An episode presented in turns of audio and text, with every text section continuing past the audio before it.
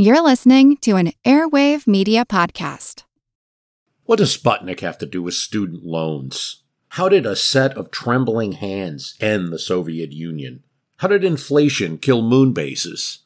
And how did a former president decide to run for a second non consecutive term? These are among the topics we deal with on the My History Can Beat Up Your Politics podcast. We tell stories of history that relate to today's news events. Give a listen. My History Can Beat Up Your Politics wherever you get podcasts.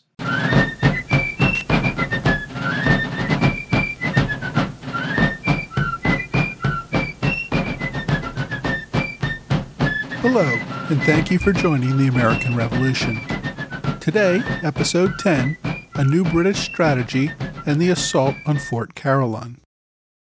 Last week, I discussed the Fort William Henry Massacre, which had become a rallying cry for the colonists. Despite their outrage, though, the colonies showed no interest in supporting any of General Loudon's military demands. Loudon and the colonies could not seem to find a way to work with each other. Meanwhile, in London, William Pitt spent most of 1757 consolidating his power and looking for a new way to prosecute a war which Britain seemed to be losing. One of Pitt's big changes was to recall General Loudon and put a new commander in charge of North America. In December 1757, Pitt decided to recall General Loudon. So, in the winter, while Loudon was trying to compel colonial leaders to provide support for the 1758 campaign, an order recalling him was slowly making its way across the Atlantic.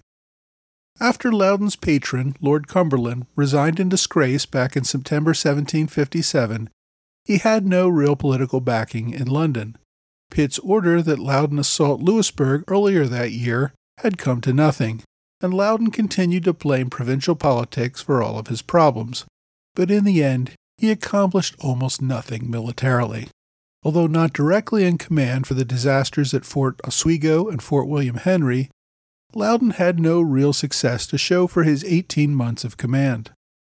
His primary achievement seemed to be to set colonial opinion strongly against having any standing army among them.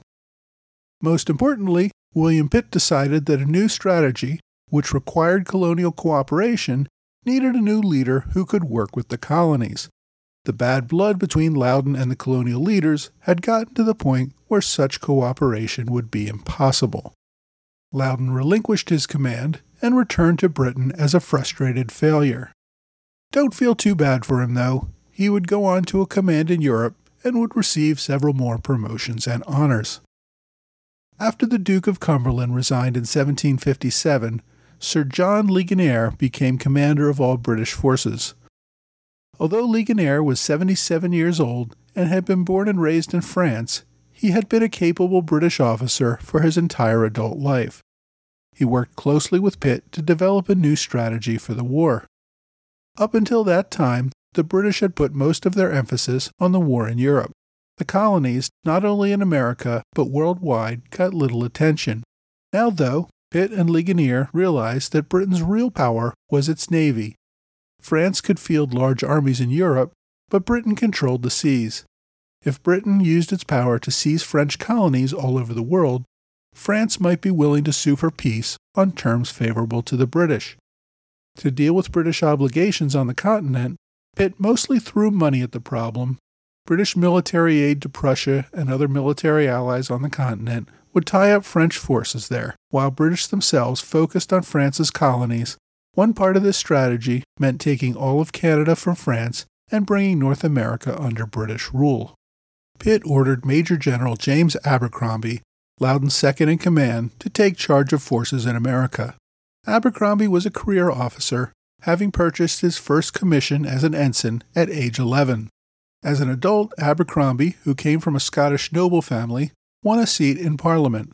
His military career was respectable, though not particularly distinguished. He had commanded troops as a colonel in the War of Austrian Succession. His advancement to Major General seemed more the result of political and family connections and as an administrator rather than as a combat leader. Most historians dismiss him as plodding, cautious, and unimaginative. Perhaps realizing that Abercromby could not be left to his own initiative, Pitt and Ligonier decided to appoint new field commanders themselves for the 1758 fighting season rather than let Abercromby make recommendations. These new field commanders were young, dynamic officers, often selected over others who had more experience and seniority. They were men that Ligonier knew personally and believed had great potential as military leaders. The planners identified three military goals for 1758. Now, these were the same goals that General Loudon had recommended, but now new leaders would have a chance to implement them. Abercromby himself would lead the main attack on Fort Carillon at the southern tip of Lake Champlain. Fort Carillon would allow the British to begin moving forces up from the colonies into Canada. But Abercromby was not really a field officer. He would rely on young acting Brigadier General George Augustus Viscount Howe to lead the army. At the time Abercromby advanced on Fort Carillon, another army would make a renewed attempt to take Louisbourg in Nova Scotia. Taking this fort was the key to preventing French supply and reinforcements of the entire Great Lakes region. Colonel Jeffrey Amherst received promotion to general and would lead the next attempt to take Louisbourg. A young up and coming lieutenant colonel named James Wolfe would be second in command. The British also needed to take Fort Duquesne, which was the key to holding the Ohio Valley acting Brigadier General John Forbes would lead a renewed campaign to take Fort Duquesne and return the Ohio Valley to British control. Now, I'm only going to have time today to go over the attack on Fort Carillon, but it's important to remember that all of these attacks were happening simultaneously during the summer of 1758. The goal was to overwhelm the British on multiple fronts and take advantage of the superior numbers on the British side. To make all of this work, Britain could not waste time fighting with colonial leaders over the prosecution of the war. They needed lots of militia to fill out the armies necessary to fight these three campaigns. Since the beginning of the war, London and its colonies were never really on the same page. Both wanted to push back against the French and Indians, but could not agree on how to do it. General Braddock had largely ignored the colonial protests and gotten himself killed before much infighting could flare up. His successor, General Shirley, seemed to work well with the colonists, but as a result ended up falling into disfavor in London. General Loudon, of course, tried to implement the policies that the ministry wanted, but seemed to get nowhere with colonial cooperation. More important than yet another change in military leadership was Secretary Pitt's policy changes in how Britain would run the war in America. Clearly, ordering colonies to submit to military demands was not working. Rather than treat the colonies as subjects to be taxed and bullied, Pitt decided to treat them as allies. Pitt appealed to the colonists in the medium they understood best money. In Europe, Pitt threw money at his allies in the German states to keep France busy. In America, Pitt would throw money at the colonies in order to convince them to go on the attack in Canada. In short, Pitt had adopted the policy General Shirley had pursued before he had been recalled to London to face charges. Shirley's political reputation now restored, he received an appointment as governor of the Bahamas and had the satisfaction of seeing his policies finally implemented in America. Pitt sent notices to the colonial governors encouraging them to raise their own military units for use in an offensive against the French in Canada. But rather than forcing the colonies to pay for these offensives, Britain would reimburse colonial expenses for raising these armies on their own. Pitt also repealed the hated policy that gave British regular officers command authority over colonial officers of higher rank. Going forward, the colonials would be treated as partners rather than subordinates. Colonial militia would not be treated as simple adjuncts to the regular army, they would fight essentially as allied armies alongside the regulars. But more importantly, Britain was going to pick up the cost of all these armies. Pownall and other governors were totally on board with Pitt's plans to pay for everything. A few months earlier, the colonies had balked at General Loudon's demand that they raise a force of less than 7,000 soldiers for the coming year. They complained it simply was not possible. But now that the British agreed to pay for these expenses, Massachusetts agreed to field 7,000 soldiers for the coming year all by itself. Connecticut promised another 5,000. In Virginia, where Colonel Washington could not even completely fill his one regiment with conscripts, the new money provided him with plenty of volunteers and even allowed Virginia to recruit a second regiment, more than doubling its force. Other colonies followed suit, agreeing to provide a total of more than 23,000 new men to fight the war at British expense. When combined with the regulars in America, British forces would field nearly 50,000 armed men in 1758, compared to less than 10,000 French soldiers. Beyond that, Canada had a total French population of only 15 to 16,000 men of fighting age. Abercromby began execution of the new offensive in the spring of 1758. By June, he had established a headquarters near the ruins of Fort William Henry at the southern tip of Lake George. Abercromby had not only the largest army in the field that year, this was the largest military force up until this time ever assembled in North America. Eight regiments of British regulars totaled about 6,000 officers and men, joined with about 10,000 militia from New York, New England, and New Jersey.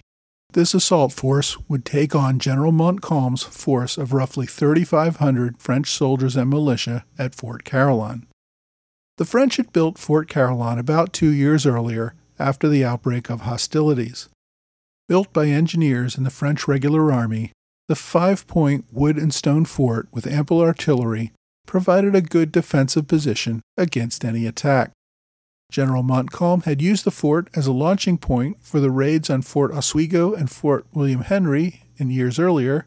Now, with such a large British force advancing on him, the French general relied on the fort's defenses to help counter any advantage the British had in troop numbers. The aging and overweight Abercromby relied on acting General George Howe to handle most of the field work. George Howe came from a prominent British family. His mother came from royalty in Hanover and had come to Britain along with King George I when he assumed the British crown. His father was a member of Parliament and a Viscount who had received a royal appointment as governor of Barbados in the 1730s. Like many British who moved to the Caribbean, known then as the West Indies, Governor Howe got sick and died after only a couple of years. On his father's death, George, aged 10, inherited his father's title as Viscount. Despite his pedigree, Howe was not particularly wealthy, at least by aristocratic standards. At age 20, he purchased a commission in the army. Howe thrived as an officer. During the War of Austrian Succession, he served as aide de camp to the Duke of Cumberland, and by the end of the war was a lieutenant colonel. At age 33 in 1758, he was now a general and essentially in command of the largest military force North America had ever seen. Howe was also an early advocate of light infantry, soldiers who traveled light and were well adapted to fighting in the wilderness conditions of America. In early July, he made his way to Fort Carillon to lead the assault personally. In addition to the main fort, the French had an outpost in the area. The British first needed to capture or drive back the outpost before they could begin the assault on Fort Carillon itself. On July 6, General Howe led an advance force on the French camp about four miles from Fort Carillon. The British quickly routed the French, but Howe was killed early in the action dying in the arms of a Connecticut militia officer named Israel Putnam, a name you might want to remember when we get to the Revolution. The loss of such a promising young officer struck many people as a great loss. The people of Massachusetts donated a fund to pay for a memorial to General Howe in Westminster Abbey. Howe's death had an impact on the mission, but more importantly, would affect the relationship of his two younger brothers the future General William Howe, and the future Admiral Richard Howe. The death of this promising young officer was a tragedy, to be sure, but the loss would not only affect the course of this battle, it would have major consequences on future events. Howe's second in command, Lieutenant Colonel John Bradstreet, immediately took charge and requested permission to assault the fort. Had Bradstreet moved quickly, he might very well have taken the fort, which still had not received reinforcements. Abercromby, however, seemed stunned by the loss of his general and did not want to continue fighting. He denied the request to attack and decided to regroup for another day. That extra time allowed Montcalm to get his reinforcements from Fort Frontenac. set up better entrenchments, and improve other defensive measures. Even with the reinforcements, though, the 4,000 or so French soldiers seemed no match for the British force of over 16,000. Montcalm had only about 15 Indians with him at the fort. Most of his Indian allies had abandoned him after the falling out over Fort William Henry. Abercromby's artillery probably could have forced the capitulation of the fort within days. I say probably because Abercromby decided to go with a different plan of attack. Abercromby was convinced that the fort's defenses did not necessitate the difficult and time consuming task of entrenching artillery. Rather, he could simply use his infantry to storm the fort. The day after Howe's death, July 7th, Abercromby sent scouts out to get a better idea of the enemy defenses. That night, he held a council of war to discuss options. But rather than letting all the officers give input, Abercromby limited debate to whether they should use three lines of attack or four. He did not allow any consideration of mounting artillery to use against the French lines, or even as support for the infantry. The general had simply decided that artillery would be too much trouble and would take too much time to mount. The following day, July 8th, a group of skirmishers led by his new second in command, Colonel Thomas Gage, who we last met in episode 5 at the Battle of the Monongahela, and another name you're going to want to remember, took the field. They were accompanied by Rogers Rangers and a group of Massachusetts infantry, which used skirmishing techniques to drive the French pickets back into their main lines. Next, eight battalions of British regulars advanced on the fort. In truth, the British never even got near the fort. General Montcalm deployed most of his forces on Rattlesnake Hill, which stood between the fort and the attacking British. The French had entrenched the hill and laid down branches and other impediments designed to break up the British line during the advance. The impediments worked as the British regulars got caught up in the debris, as they slowly tried to advance over the impediments, the French began to mow them down. While the regulars stood and died bravely, they nevertheless died without inflicting much damage on the French. Abercromby was directing the assault from more than a mile away. He ordered the assault to continue without seeing firsthand the resulting carnage. In the afternoon, several regiments of militia also tried to storm the French defenses and suffered massive losses as well. One of the militia officers involved in this assault was a major from Massachusetts named Artemas Ward. Again, a name you may want to remember when we get into the Revolution. By the end of the day, about 2,500 British soldiers, mostly regulars, lay dead or wounded, making it the bloodiest day of battle in North America until the American Civil War. After seeing these losses, Abercromby did not decide to change his plan of attack to use his artillery but rather decided to retreat. He feared a possible counterattack from a French force that was still only about one fourth the size of his. The order to retreat spread panic and confusion among the British, who fled chaotically down Lake George back to the base near the ruins of Fort William Henry. After such an embarrassing loss, most officers and men still wanted to return and use artillery to take the fort properly. Another officer, whose name you may want to remember, Captain Charles Lee of the 44th Foot, wrote a letter home. These proceedings must undoubtedly appear most astonishingly absurd to people who were at a distance, but they were still more glaringly so to us who were on the spot. There was one hill in particular which seemed to offer itself as an ally to us. It immediately commanded the lines, from hence two small pieces of cannon well planted must have drove the French in a very short time from their breastwork. But notwithstanding some of our cannon was brought up and in readiness, this was never thought of, which, one would imagine, must have occurred to any blockhead who was not absolutely so far sunk in idiotism as to be obliged to wear a bib and bells. Abercromby, however, overruled his junior officers and decided that they had done enough fighting he would not attempt any further offensive against Fort Carillon. Despite the overwhelming numbers and an obvious plan of attack, Fort Carillon would remain the year's greatest failure. It would permanently tarnish Abercromby's reputation and would lead to his replacement later that year. Like most recalled but well connected British generals, Abercromby would be promoted several more times. He would also continue to serve as a Member of Parliament, but would never again command troops in the field. Next week, the British finally begin to turn things around with the fall of Louisbourg and Frontenac, as well as the Treaty of Easton.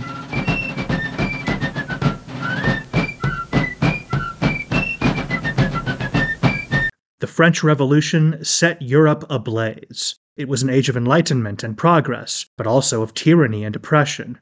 It was an age of glory and an age of tragedy. One man stood above it all. This was the age of Napoleon. I'm Everett Rummage, host of the Age of Napoleon podcast. Join me as I examine the life and times of one of the most fascinating and enigmatic characters in modern history. Look for the Age of Napoleon wherever you find your podcasts.